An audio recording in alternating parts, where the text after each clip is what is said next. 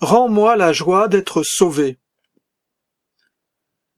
Dans le secret, dans le silence, lorsque se taisent les bruits du monde, une petite voix se fait entendre, celle qui veut en nous la vérité. Elle devient à certains moments de nos vies extrêmement ténue, cette voix, presque inaudible, car le mal commis, car le sang versé aux idoles égare l'homme, s'use en lui le sens du bien. Alors tout se confond, le bien, le mal, tout s'efface dans la tristesse.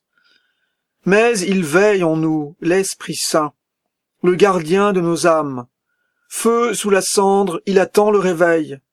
Au choc d'une rencontre, d'un mot, d'une chute, au craquement des eaux broyées peut-être, la petite voix se fait plus forte, elle crie. Tu as perdu le sens du bien.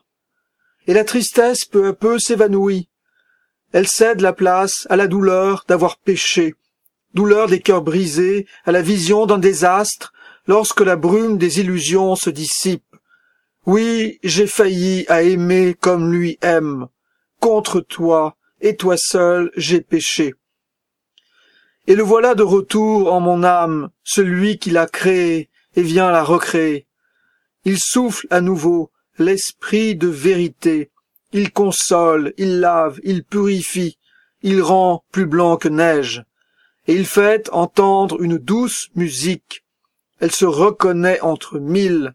C'est la joie. Et la joie ne trompe pas. Déjà le salut est à l'œuvre. Un esprit généreux travaille au cœur il rend zélé pour aimer comme il aime. Esprit de sainteté, viens laver nos cœurs de ce qui les souille, redresse ce qui est faussé, donne-nous la joie éternelle.